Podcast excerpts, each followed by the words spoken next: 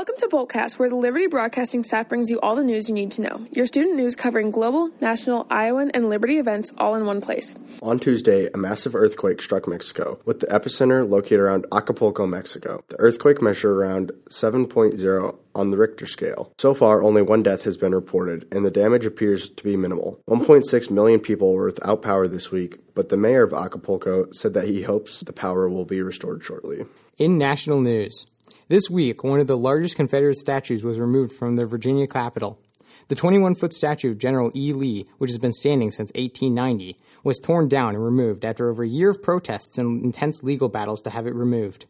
The statue's removal marks the sixth and final Confederate statue to be taken down in the Virginia Capitol to the delight of protesters who watched the statue fall on Wednesday.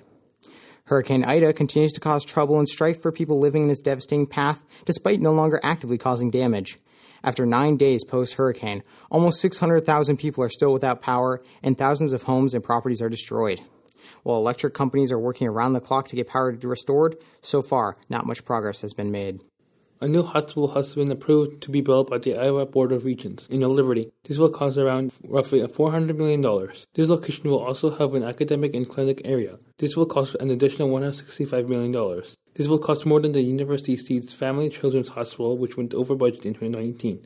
Suresh Gunasekaran, the CEO of UIC Sadi, said it's using an outside construction manager to stay on budget. This project is to be finished by summer of 2025. In Liberty News, today at 7 p.m., we have a varsity football game at home.